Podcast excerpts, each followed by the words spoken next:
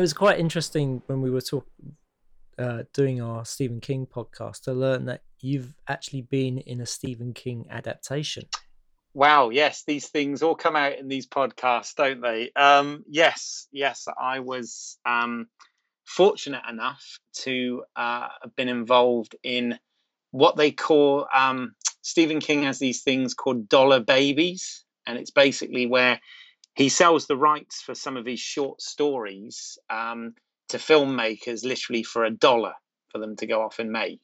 Um, and there's been some success stories on this because that's essentially how Frank Darabont uh, was discovered, who obviously went on to do, you know, Shawshank Redemption and uh, Green Mile for, um, for oh, and of course, The Mist for, for, for, for Stephen King. So, um, well, actually, I saw an interview with Frank Darabont and Stephen King, and Stephen King says that it was Frank Darabont who actually uh, was this, got him interested in doing this. Oh wow! Frank Darabont asked if he could take one of his sort of short stories and turn it into a short film, and he was so you know he agreed to it, and he was so impressed by what Frank Darabont done that he decided to to make the rest of his short films available to other filmmakers, and you know only charge for a, a dollar. But I think, uh, if I believe I'm right in saying though that you um, even though you have the rights to to make it for a dollar, I don't think you can show it.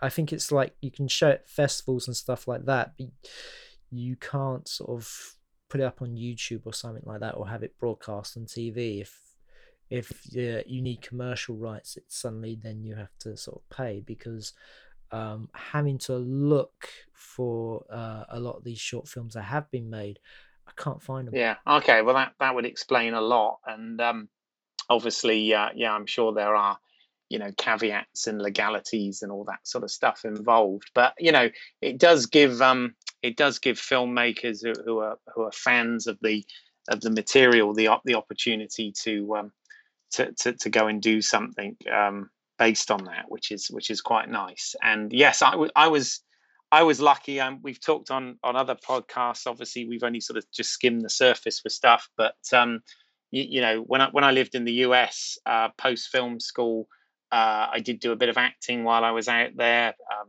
was involved in in, in several projects, um, and obviously did some training, etc. Uh, in that area as well. Um, Popsy's an interesting one. Uh, just to give you a little bit of context, backstory. Um, of how I, I became involved with that. Um, Pop Popsy's a short story from Nightmares and Dreamscapes, um, one of Stephen King's, uh, you know, short and short story anthology novels, and um, yeah, which I've read and it's, it's very good. It's, it's got some really good stories in this, and uh, and Popsy's it's an all right story. I, I was I didn't think it was that great, but it's uh, it's it's kind of interesting. Yeah, I mean, interestingly enough, they did do um, sort of in the mid two thousands, I think it was. They had a a, a television um, anthology series of nightmares and dreamscapes, and Popsy wasn't one of the stories that they adapted. So um, yeah, um, interesting. But uh, basically, this this was made by a um, a filmmaker called Brian Haynes. Um, Brian was actually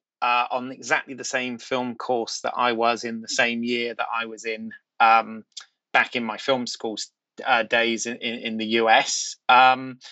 Brian, I, I, always got on very well with Brian. Brian was a real uh, massively passionate and massively knowledgeable about films. I mean, Brian, what you know, he used to put me to shame uh, what he didn't know about films. He was kind of the IMDb before the IMDb existed, if that makes sense. You know, he, it makes sense. He, yes. he, re- he, really did know his stuff. Um, a big big fan of big fan of um, horror films. Uh, really liked, you know, like the Universal monster movies and things of that nature. Uh, and obviously a big Stephen King fan of, of both his his film work and his his written work. Um, so uh, y- you know, I knew Brian through film school. What what happened when we were at film school? Um, the, the the summer before I moved to Los Angeles, I actually uh, in fact, the, the first British Isles production wasn't actually Overpass, which was my film. It was actually a film um, that I produced for Brian, uh, called The Wheelchair People. Okay, which was uh, it was it was basically it was a short film. It was done in the sort of narrative of a trailer for a feature. Um, we shot it on 35 mil using um, short ends, and um, which we've talked about in other podcasts, what they are. And um, we'd use kit. This was when I had was at the at Vaughan Broadcast at Chapman Leonard Studios, so had access to like Arriflex uh, 535 cameras and, and alike. So um, we basically I, I, produced this film for him. Uh, it was a sort of comedy uh, satire thing about a. Um, it was it was kind of having a go at people that park in disabled spaces or use disabled toilets uh, when they shouldn't do. Um, and it involved a uh, a group of um, uh, wheelchair bound sort of Hell's Angel type guys that, that, that go around and uh, and cause havoc to uh, to to people that abuse the system. Um, very amusing. Always got a lot of laughs. Was always very popular at film festivals and things that that, that we showed that. Um, uh, so I, I helped produce that. I, I, have a very small cameo in it with the worst hair day I've ever had in my life um, on it. Uh, but but yeah, it, it, was it was quite a fun film. Uh, we filmed it on the on the on the Valencia campus. Um, so uh, that that you know I'd worked with Brian previously on that. Um, obviously, I then came back as, as the story goes, you know, to the UK and uh, started working here as, as an actor, doing you know more training, student films, uh, independent features, you know, various uh, levels of success with, with those. Um, and it was really weird because I'd put a show reel together, which is you know one of those things you do when you start trying to get material back from filmmakers, and um, I was living in London. Uh, this was the end of 2004, and so bloody hell, 11 years ago. That's scary. And um, I sent my show reel, which was on DVD at the time. I, I sent that across to Ralph. Um, at the college just to show him what I'd done, just just for him to have a look at. Um, as fate would we- weirdly have it, uh, Brian had visited Ralph as a, an alumni of the the film program, and was doing very much what what we talked about in the uh, feature podcast, where he was pitching Ralph the idea to use the college to make this Stephen King adaptation of Popsy. Um, as part of the film program um, as a short film. And apparently, this coincided with my DVD show reel being delivered to Ralph. Okay, so very odd. Um, Ralph, you know, put it in and played it, and uh, Brian watched it, and Dave Conley, who was it, he played Max in Overpass, uh, was there as well because Dave Conley was involved in, he was going to help Brian produce this this short film and I think he he he would put some of the money into it um, as well. Now, I got a phone call um, from the US from Brian, basically saying, "Hey man, uh, long time no speak. I saw your show reel. I've got a project I want to talk to you about." So I was like, "Okay, fine." So I rang him back, and we had a long, you know, we had a good catch up and a long conversation. Costly phone call.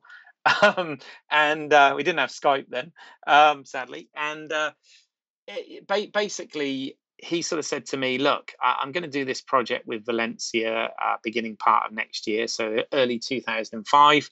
Um, and I, I, you know, I've seen your show reel. Uh, you know, it's it's good what, what I can see on there.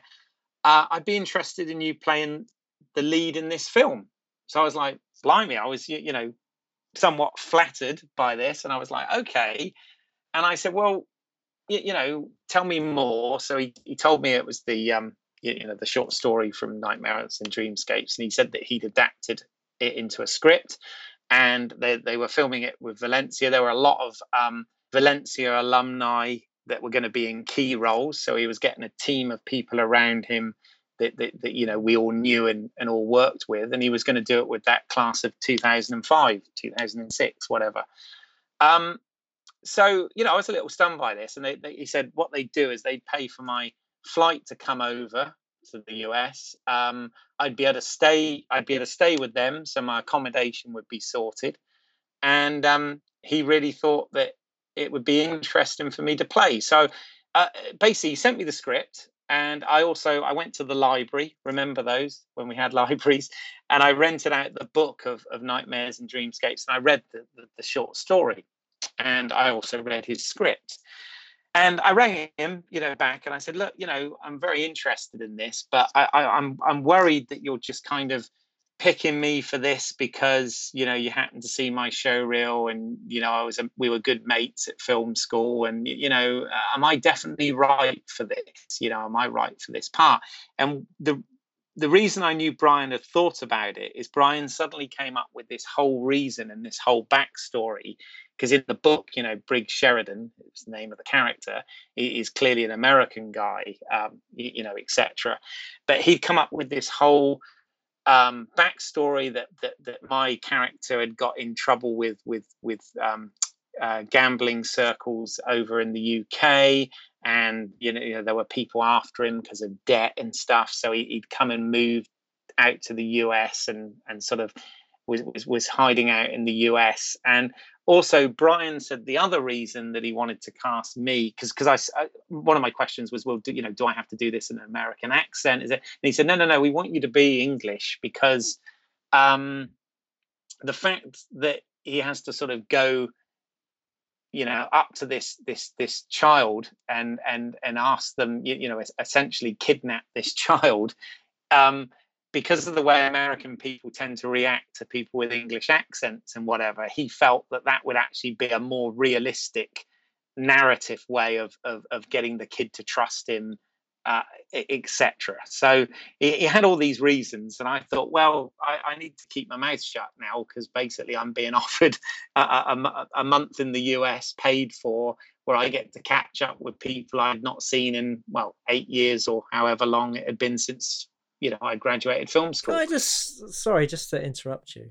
Um, now, you you sent me a copy of the film to watch. I did. Thank you very much. No problem. And um, the one thing I so just listening to your story there, it kind of struck me was you did you did do it in a kind of American accent. I, especially that first scene, it, it came across kind of more American than British. It you know it reminded me of you know the voice you used for um that that radio play we did with Rob and Clive as the narrator. Oh right, okay. You sounded like that. Really? In the film. Okay. Yeah. Interesting. Now, I, I you know I was thinking, oh, is uh, he's doing an American accent? It's not it's not very good. Well, I mean, it, uh, it's good that it wasn't very good because it wasn't supposed to be American accent. But uh... yeah, I was just like, uh, you know, it wasn't your normal accent. I was thinking, wow, they they've they, you know, just listening to you there, it's like, well, they bring you over and they're gonna have a British guy, but uh, you know, you didn't come across so much, especially that opening scene where well, you sounded more American I, than British. I think it might have been a a little bit to do with with obviously how the dialogue is written, um, for for one yeah. thing, but also, you know, the idea was that you know I, I had I had been living in the US for you know a, a, short amount of time. I mean, interestingly, and this is nothing to do with this, but I'll, I'll say it. When, when, I when I came back from the states after having you know lived out there for four and a half years, lots of people said to me, and I didn't think I did at all, that that I had an American accent, and I was like, really? And and I think what it was was it was less about having an accent and more about having picked up certain phrases and ways of saying things that that that, that are quite American. Like, for example, I just need to to go in here real quick as a, opposed to sort of like, oh, I just need to pop into the shop or whatever, you know. Um, yeah, so yeah, so yeah. I, I, don't know, but but it wasn't a conscious thing on my part. Let's put it that way. So it might have been something to do with how it was written, perhaps. Um, yeah, yeah. I mean, also, the fact I think um, if if you're in a film and you're playing like a, a British character then it should be British, even if he's been over in the states for a while, because otherwise it, it, it's just a bit, it's just weird. Okay. It sort of throws you. Uh, that's what. All I right, interesting. I mean, I, mean I, I, unless it's unless it's really integral to the story and that they bring it up and stuff, because otherwise it's just it, it, it did throw me a bit. I'm like, oh, is he is he doing American? I mean, it, I thought you might have filmed this when you were over there studying. I didn't realize they uh, they shipped you over. Yeah, yeah, they did. But um, I mean, I, will be honest. I, I I sent it to you so you could watch it for this podcast. I haven't actually watched it in a while, but um, uh, and I'll come I'll come on to my you know thoughts and stuff uh, in a bit. But mm. um, so so basically, you know, this this is how it was set up, and and I I I, I went out there, and it was great. You know, um, I was I was well looked after. It was a great reunion because there were a lot of um, uh, key players uh, from the film school days that that that, that were involved in this. Um, uh, the, the, the cinematographer on it was Hector Lopez, who had been uh, one of my colleagues at Vaughan, and and the guy that edited um, on the Avid, he edited Overpass uh, with me. Um, so you know it was good to good to see and work with him again. Um, the uh, um, one of the actors in it uh, playing one of the characters is my good friend James Cheshire, who uh, was was one one of my you know re- really close mates at film school. Uh, Dave Connolly was obviously producing this, and he was he was the guy who was Max in Overpass. Um, Maylene Vega came on to do um, costumes. She was a friend of mine from from film school. Uh, there was Angela Abel. You know, I, I, don't want to miss anyone. And also, I have to say thank you, Darren Weiland, who was um, a friend uh, out, out, there, actually uh, got me insured on a car that he loaned me for the time I was out there. So I had transport, and he did the photography uh, on the film um, in terms of the stills. Because what we did was this is probably one of the few things that uh, any listeners will be able to see, um, as it's not online is we did an EC Comics inspired uh, poster for the film, which is on IMDb. Um, and of course, you know, obviously uh, it, that was done by an artist, but we had to sort of do the pose in reality first for the, them to be able to work work on that with. So, um, you, you, know, Brian Brian had that, and and and I did a bit of research before I came out. Obviously, I'd read the material. Um, Brian asked me to look at uh, films like Cat's Eye um, and sort of uh, James Woods' performance in that. Uh, he was very much looking to try and get the feel of that that era of Stephen King movie. That was kind of his his his aesthetic and his his feel for it.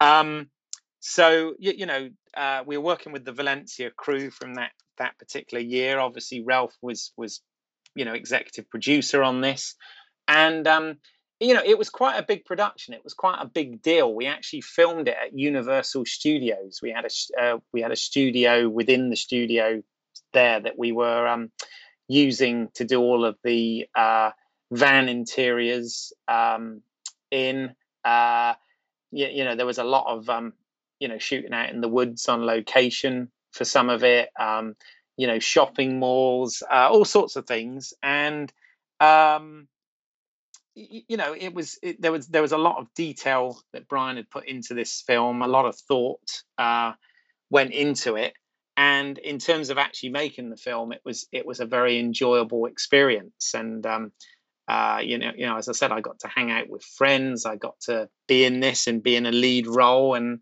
you, you know, it, it, it, was quite fun and it was quite exciting. And, um, you, you, you know, the production, uh, you know, it had its problems like any do, but for, for me, I was quite well looked after and, um, and, and given some, you, you know, uh, you know, given some experience here because, you know, this was still fairly early. We're talking, you know, it was 11 years ago. Um, you know, I, I was still, trying to sort of break into the industry, trying to get a name going, and um, you know, you know, it was good experience for me, and I, I was, you know, kind of hoping, honestly, that it would it would lead to a bit more exposure than it did. Um, obviously, working with the it, it was it was interesting because, uh, of course, we had to follow.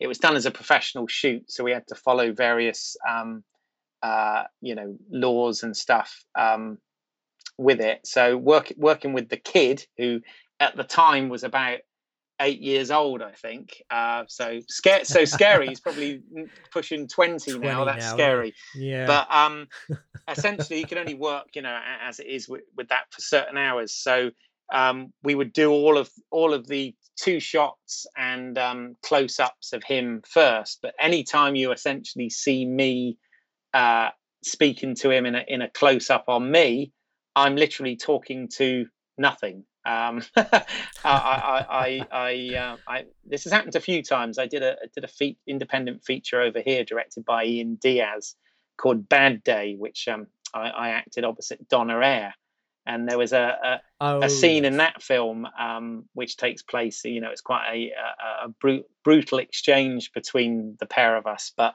all of my close-ups. I remember she had to go off somewhere else. All of my close-ups, I'm literally. Uh, you know talking to thin air and we didn't even have an ad reading in the lines or anything so it was kind of uh, it's kind of a skill that you've got to sort of learn as a screen actor that that, that i've had to do a few times now so um i, I want to talk about okay. that because i have to say it's i think it's I, I've I'd never let something like that ever happen on one of my sets. If even I, have done this from day one. When I've done uh, auditions, I've always had an actor in the room with me who would read the lines with the people being auditioned. So when it comes to scenes, you know, to have the other person there is crucial. Mm. Now, I do understand when you're, you know, you have somebody who's either a celebrity or famous or well known that their time can be very limited. But uh, it's, it's, it's I'm guessing that they had no choice but to to to wrap her and let her go because she had other things to do and she was just you know doing them a favor by coming in doing a couple of hours work and then leaving yeah i mean i think not not, not generally but i think i think on this particular day there was there, there was okay, some yeah. particular exception on that day and it was just the way it worked out and i didn't mind i was like yeah sure but i mean it, it's not an ideal scenario and um, no. of course you know when you work with children it's very necessary to do that um, well, uh, yes, it's it's very under, it's very understandable with the child yeah. as well, and I also I don't think you're going to get much reactions out of them anyway. Yeah, but um, you know, um, it, it's just I think when there's a scene with two people and you're doing coverage and stuff, even though the other person is not on camera, they should still be there. They shouldn't Oh, I agree. Yeah, in an ideal. Integral. And put this way, I mean, when I'm when I'm acting opposite someone,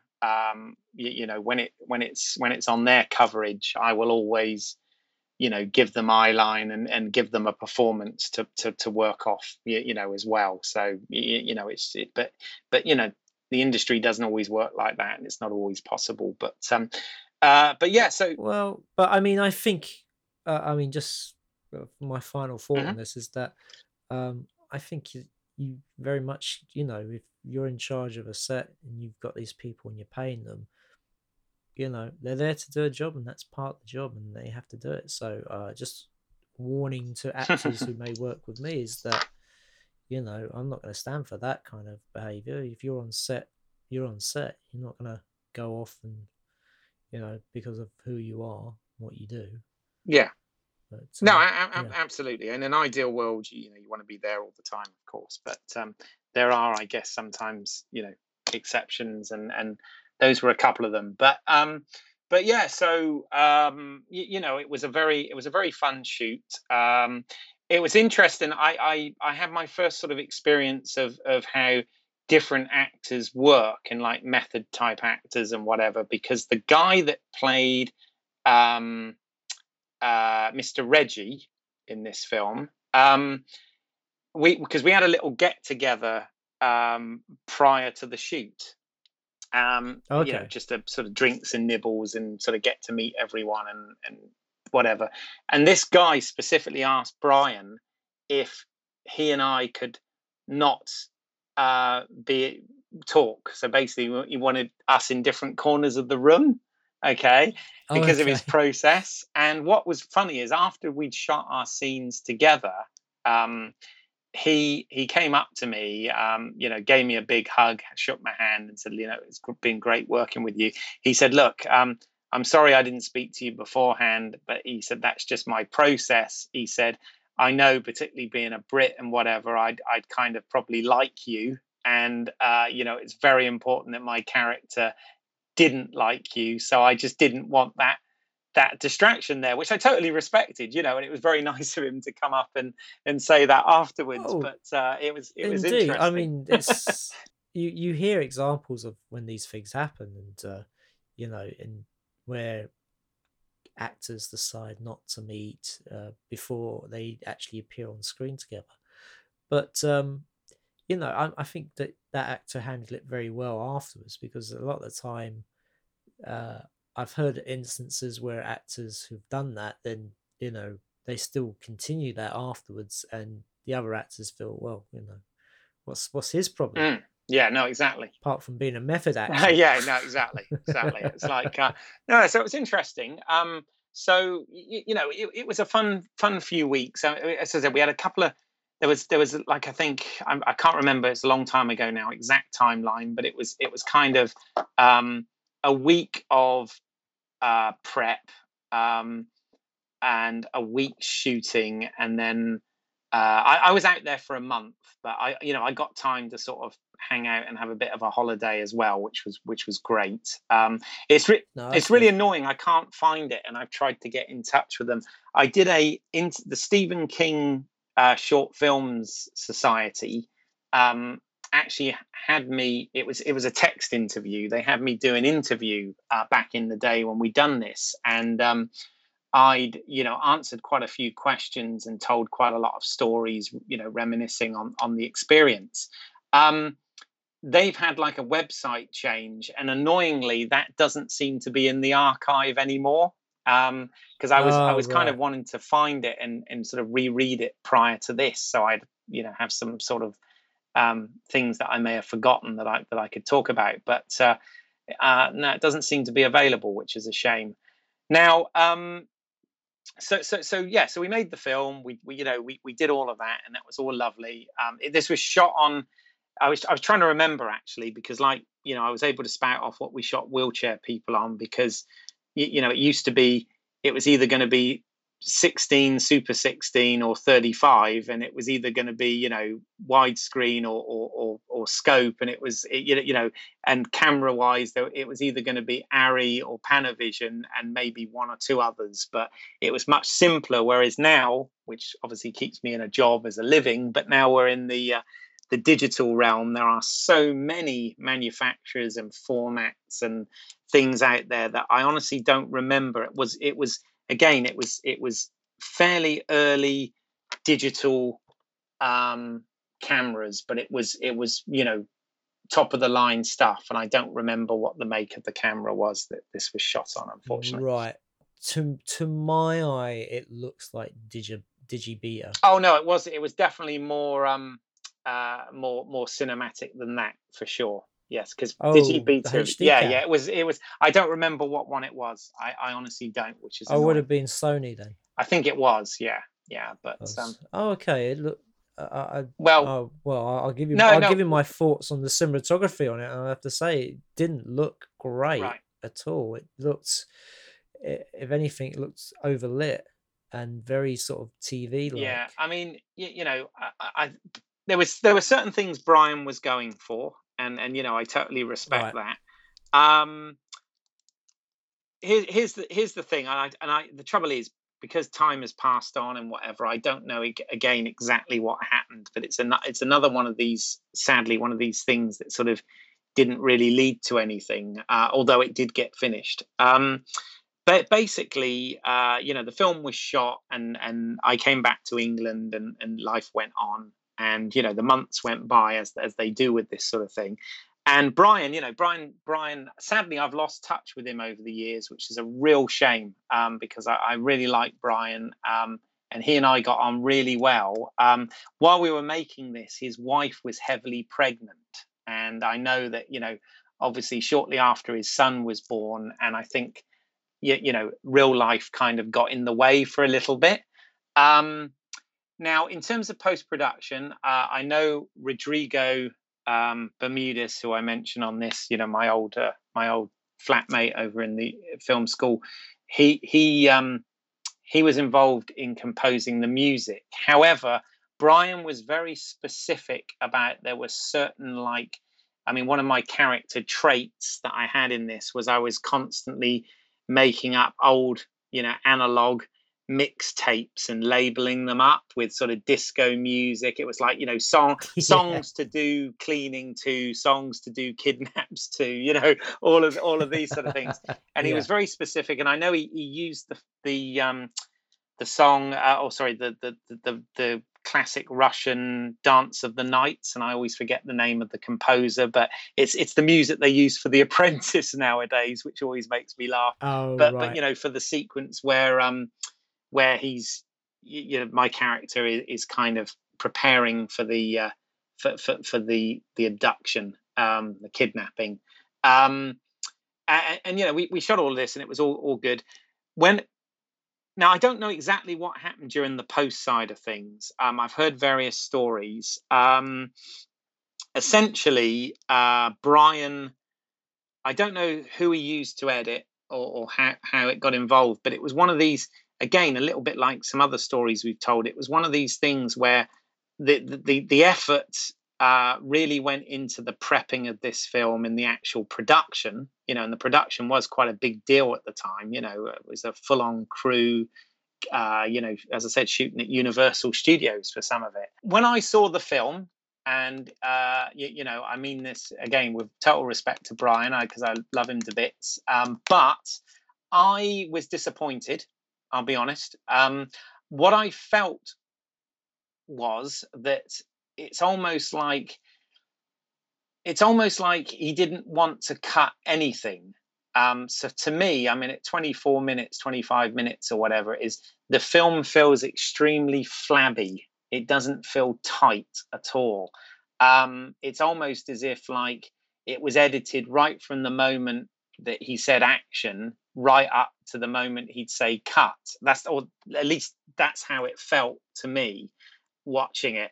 The other thing was, although Rod had done some great music and whatever, in terms of actual sound design and grading and all of those sort of polishing things that you do, you know, in, in a film's post production to to really finish it off, um, it, it, it kind of felt a little bit rushed and a little bit um, it, it, it, felt rough around the edges to me and and i have to be honest um, you know much as i absolutely love the experience of doing the film and impressed that he's got it finished and had a proper cover and things of that nature obviously what you said at the beginning makes total sense as to why unfortunately it's not online or available to see. Um, but uh, yeah i was slightly disappointed. Now over the years obviously uh, as I said, lost contact. But um, I hear that Brian became quite sort of, which is a shame as, as someone so passionate about film, but became quite sort of disillusioned with the whole business and, and process. Um, again, this is only what I've heard. And uh, I believe there were various problems throughout post production on this, which um, uh, kind of you know you know things with producers and money and and people's time and this that and the other. Various things happen that i don't really know the true story or the true facts to um, but i do think uh, you know there was a better movie there and sadly you know it ended up with something that uh, that that if i'm honest and, and you know i'd say this to brian in fact i think i have said it to brian uh, before we lost contact was it, it just felt like it wasn't particularly polished um, in the in the post side of things. So it could have been graded better, it could have been edited tighter, and there could have been more sound design done on it. And I think it would have been a a, a better film. Um, that's not to say that I'm perfect in it in any way, shape, or form.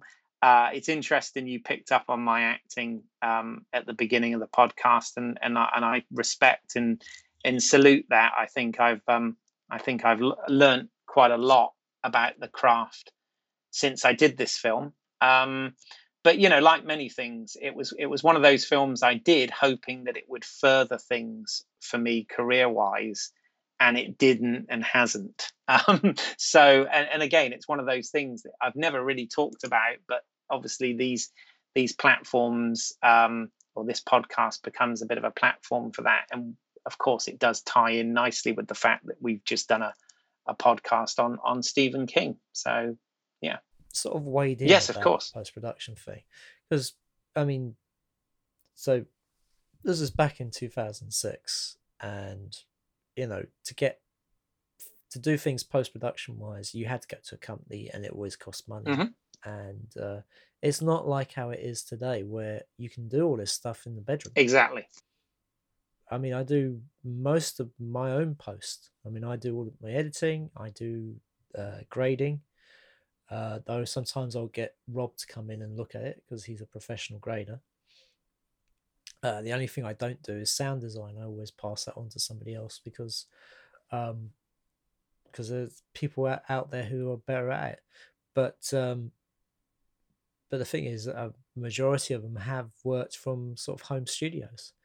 So I imagine, as you say, that he's spent the money making the film, and then when it came to post, post it came down to favors. And the thing about favors is they're just doing it in their own time, out of hours, and so you know sometimes they can't bring the the same kind of polish that. Uh, you know that uh, somebody that you were paying for their time could bring or something that you would do yourself no home. absolutely and I and I do think that this is victim of that actually um, in terms of I'm not trying to make excuses uh, for it, but um, you, you, you, know I mean I, I have I've I've since spoken with I'm still in touch with James Cheshire who who is in the movie he played um, uh, the character called Mr Merriweather and um, he uh, I know he was he was slightly disappointed with how it turned out as well. Um, and uh, I've, I've, and obviously Dave Connolly, who was, who was fabulous. I mean, Dave, Dave paid for me to go out there and, and,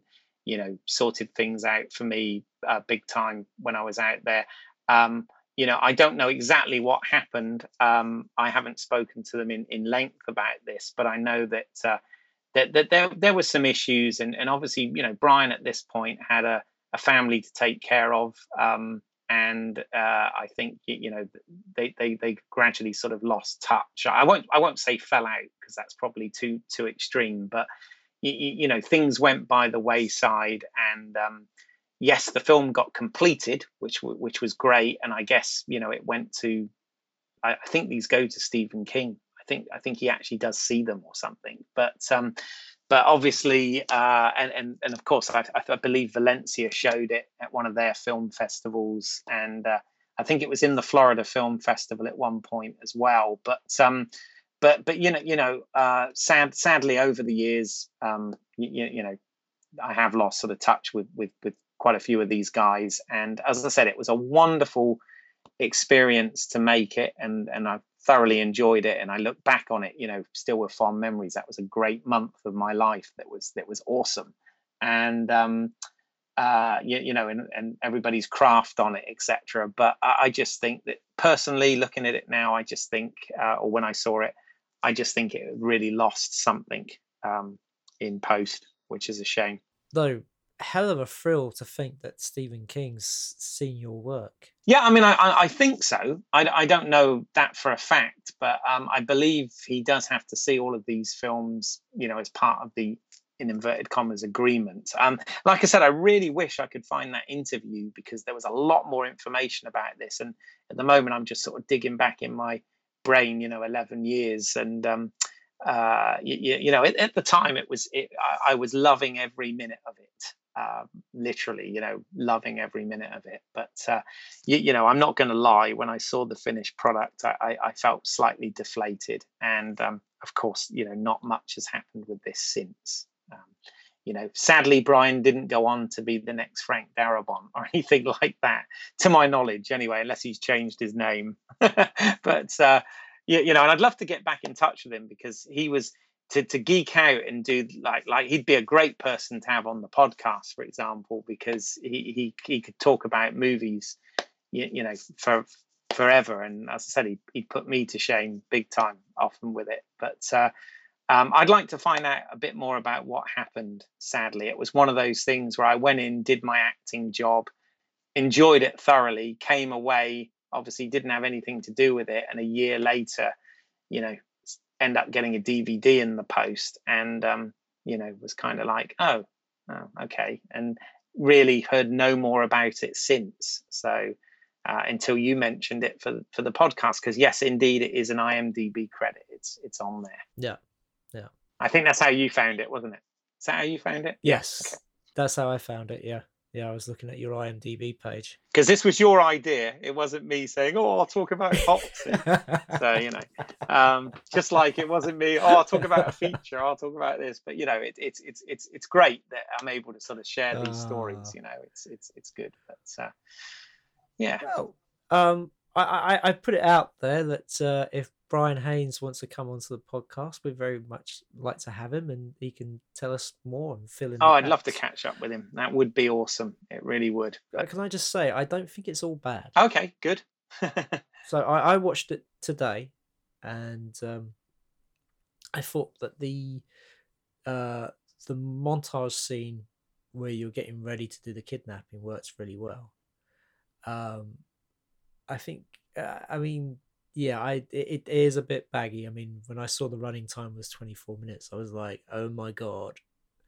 And um, I think some of the decisions in there were a bit odd. I mean, like the bit where the young boy is waiting outside um, the store, and you have these three kids sort of lined up against the wall, and they can quite clearly see you. And I'm thinking, well, why would he do the kidnapping in front of these three witnesses? yeah, yeah. No, I know what you mean. Uh, that that that didn't sort of ring true. I mean, the stuff with you could see the security guard inside, I thought worked kind of well, but then having these three kids there were just okay. Yeah, I don't know if you've ever experienced this where you're shooting something and then in public and you don't have permission to film there, you have no control or you have no control.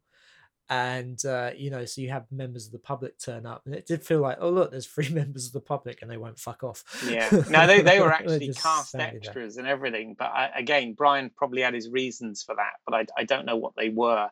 Um, I mean, one of the things that, that that I think sadly really lets the film down, and this is a typical, you know, production time and and and money thing, I guess, is sadly the the, the climax, the, the the money shots, if you like, of the film really don't work, and that was because we we shot that. It was a very very cold night. Again, one of these Florida cold nights, yeah, because it, was January of that year. Um, we shot in the woods. It was a night shoot, but what was this involved was first of all it involved a cable rig for the actual door of the van flying off, yeah, or being ripped off by um, Popsy, yeah, uh, the vampire. It also involved my fingers being cut off and obviously my throat being slit and all this. So I was in makeup for a massive amount of time.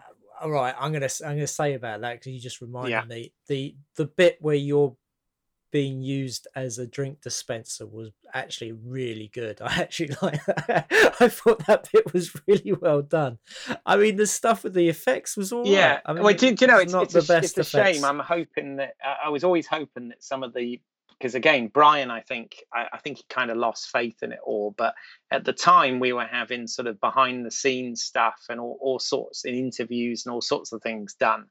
And there was a really funny bit there actually that after the drinking the blood from my throat. I mean, spoilers galore. Obviously, I die in this, but I'm the Bill. It's my Bill Paxton phase, yeah. But um, uh, you, you know, the, the um, the the- rig that they had with the sort of fake neck and the tube and everything and the blood coming out it was really sick stuff. This eight-year-old boy like cupping his hands and drinking, the, but it took ages for that to finish after. But they kept rolling, and of course, I had to Oh, be right. there waiting for the um uh the thing to to to drain out so of course i'm there No, going oh, okay. oh I'm, I'm terribly sorry it's just a flesh wound and you, you know and, and the crew were all in hysterics and i was just doing that sort of polite british guy you know bleeding to death Yes. routine and, and all this and uh, you know originally that was going to sort of be on the dvd extras which didn't materialize there were no extras on the dvd so No, um no. Uh yeah so i don't know what happened but um but but yeah you know that for me the the tension the build up in that bit i know exactly what brian was going for and i know he had it all storyboarded and everything but i remember that particular night which was quite towards the end of the shoot uh, because we had to obviously rip the van door off and shit like that so it was scheduled late in the shoot um because of makeup, because of rigging effects, because of all sorts of things. I know Brian was slightly frustrated because he we sort of ran out of time to get exactly what he wanted.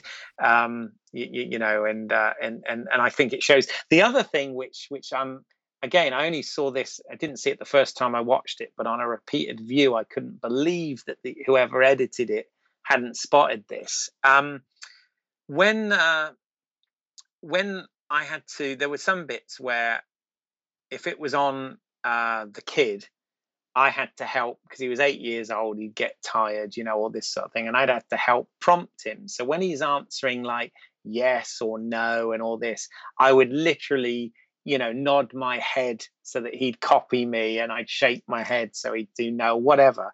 Well, there's one shot where we're supposed to be driving, which again doesn't feel like i mean i know i had issues with this in overpass but the same with this doesn't really feel like we're moving um, but you can actually see i didn't even realize i was slightly in frame but you can see me off in the corner of the frame doing that and they hadn't like blown the picture up to sort of or mask me out or anything i mean first of all i wasn't told during the shoot that i was in shot which is bad but i mean i'm only just mm-hmm. in shot but the the fact that you know nobody picked up on that in post and and fixed that is pretty bad. Like I said, I'm supposed to be driving and looking out the window, and you can see I'm nodding and giving the the the, the kid visual cues to to work off of, and you can actually just about see it. I don't know whether that's to do with a conversion from um, you know the US format to to UK that I'm seeing slightly more picture. Maybe I don't know. No. But um, no, that that's not the that would not be yeah. the case. Um, it, it's all about um, you know, uh, it's the the amount of frames. So it, it's more frames per second than actual what's in the frame. Yeah, that doesn't that doesn't change. But um, I just found a review for you for the oh film. right, okay. Um, um, I found this through IMDb, and uh, it's uh the website is Lilja's Library, The World of Stephen King. Okay. And this is a review she did back in March 26, 2007. And I'll, I'll read it to you. When I get a dollar baby to review, it varies quite a lot when it comes to how it's packed and presented. Some I get as a file in an email, some I, I get on a burnt CD or a video cassette. Sometimes, though, and this is is the nice ones, one, I get a dollar baby that is on a nice looking DVD disc that has a nice cover, menus, and even trailers. Those, needless to say, are the time it's extra fun to review uh, Dollar Baby. Uh, so she goes on to say about how you know how well presented the film is, uh, but then she puts a little um, caveat on there saying, "But having seen a lot of Dollar Babies, I know better than just to fall for a nice cover if you know what I mean. So I calmed down and pressed play. And so she said, after seeing the movie, I'm happy to say I was still impressed. Popsy is a very good looking dollar baby. Sure, you can tell that the acting is done by amateurs, good amateurs, but still amateurs. it's a nice ah. looking movie, there's though. My, there's my career right there. Yeah, okay. the weak link in the movie is the kid. He is good in some scenes and not so good in some. It gives an average feeling that he's okay but could do better. I'm also a bit skeptical to the biting scenes. It looks a bit fake. What I do like though is the overall feeling of Popsy, and of course the scene at the end where Popsy slits Sheridan's throat and lets his grandson drink. Very well done for a dollar baby.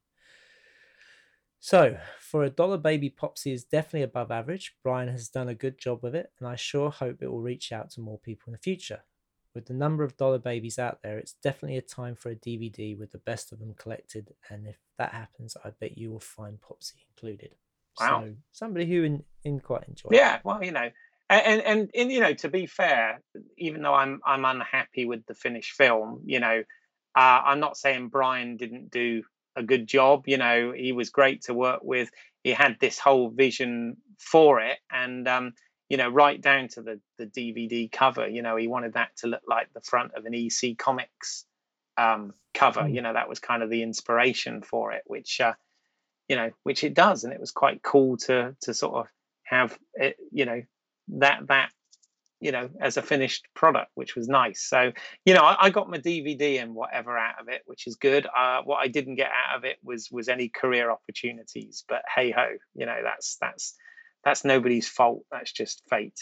no, that's just show business. Indeed, indeed. but uh, and I hope I didn't miss anyone off the list of of people that I was working with that that were old sort of uh, school friends. But um, you know, it was great to see you know those those people back and um, uh, you, you know I got to hang out with some of my other friends like you know Dan and uh, you know James and those guys out there as well. And Rod came over as well for the last um, week of it, uh, just to to hang out. So that was cool. Yeah, so I think that's that's a good place to end. Yeah, cool. So uh, let's finish on our, our, our usual way. So Keith, where can we find your other work? Okay, you can find other work at uh, on YouTube at British Eyles E Y L E S. Um, there's uh, short films that I've made there, which um, yeah, feel free to to view, share, comment, whatever. That'll be great. Um, unfortunately, though, I can't tell you anywhere that you can see Popsy. I think the only thing that exists in the public domain is is a trailer for this. If you put in uh, Popsy film, I think it comes up with a trailer for it. I think. Well, I'll I'll put a link in the uh, show notes. Great, thank you. And uh, you can find my non Stephen King work at uh, independentrunnings.com. Though, uh, as I mentioned in the in the last podcast, I there is one story I have my eye on, and uh, you know, if the rights become available again, I might pursue it. Yay! Because uh, I think it's quite a good uh, property to do, but uh, I can see why it's it's not been made yet. Mm, interesting. So you can follow us on Facebook and Twitter at uh, just look for Movie Heaven, Movie Hell, and uh, check us out on iTunes. Give us a, a review and uh, you know a rating. And and thank you and thank you Simon for letting me have another trip down memory lane. I must admit it is it is when, when I think oh God I've done nothing and got nowhere. Well you know the getting nowhere part maybe, but I look back and think actually uh, there, there was there's been some there's been some fun experiences along the journey, and uh, Popsy is definitely one of the highlights for me. Well, you're very welcome, and uh, um, we will continue to drag you down memory lane. oh, just drag me down, yeah. uh, but I mean, these lessons we learn, they they help us with you know our own projects or what we do oh you learn from everything yeah. even even even the even the shitty experiences are still you know there's usually a lesson in there somewhere of what not to do or or what to do differently i think you learn more from the shitty experiences than you do from the good experiences yeah maybe maybe but this was a good experience as i said i don't want i want to make that very clear Popsy was a great experience. Yeah. I loved it, and I'm I'm I'm so grateful to that and everybody that made that possible for me. Oh, actually, can I say one more thing? Sorry, I'd like to. You, you, you, know, we we sometimes dedicate podcasts. You know what? Um, yeah. I mentioned earlier the wheelchair people, uh, which was a, the first film I produced for Brian um, when we were at Valencia. Um, now, you never I, I know I wanted a dedication on on the film itself, but it had already been completed at this point. But um, one of the wheelchair people was a was a friend of mine at film school called J.D. Taylor. Um, he was a bit older than the rest of us uh, when when we did it. He was sort of already in his forties, but he was a really really nice guy and a really clever guy. Um, he would have made a fantastic filmmaker. I, I'm, I'm sure of that. Now, uh, JD played one of the wheelchair people in this film. He had like one line in it. Um, you know, he really kind of looked the part, if you like, of that they wanted. Mm. Um, but shortly after I left the US, in fact, just before I left the US, he, he did tell me that he was ill. And, um, you know, within a year of, of, of, me leaving the US, he, he sadly died. And, um, you, you, know, I, I, I still think about JD. I miss him. And uh, as we're recording something for for you know um, future listening or whatever, I would like to uh, remember some of those people lost along the way. So um, I'd like to dedicate this to JD Taylor.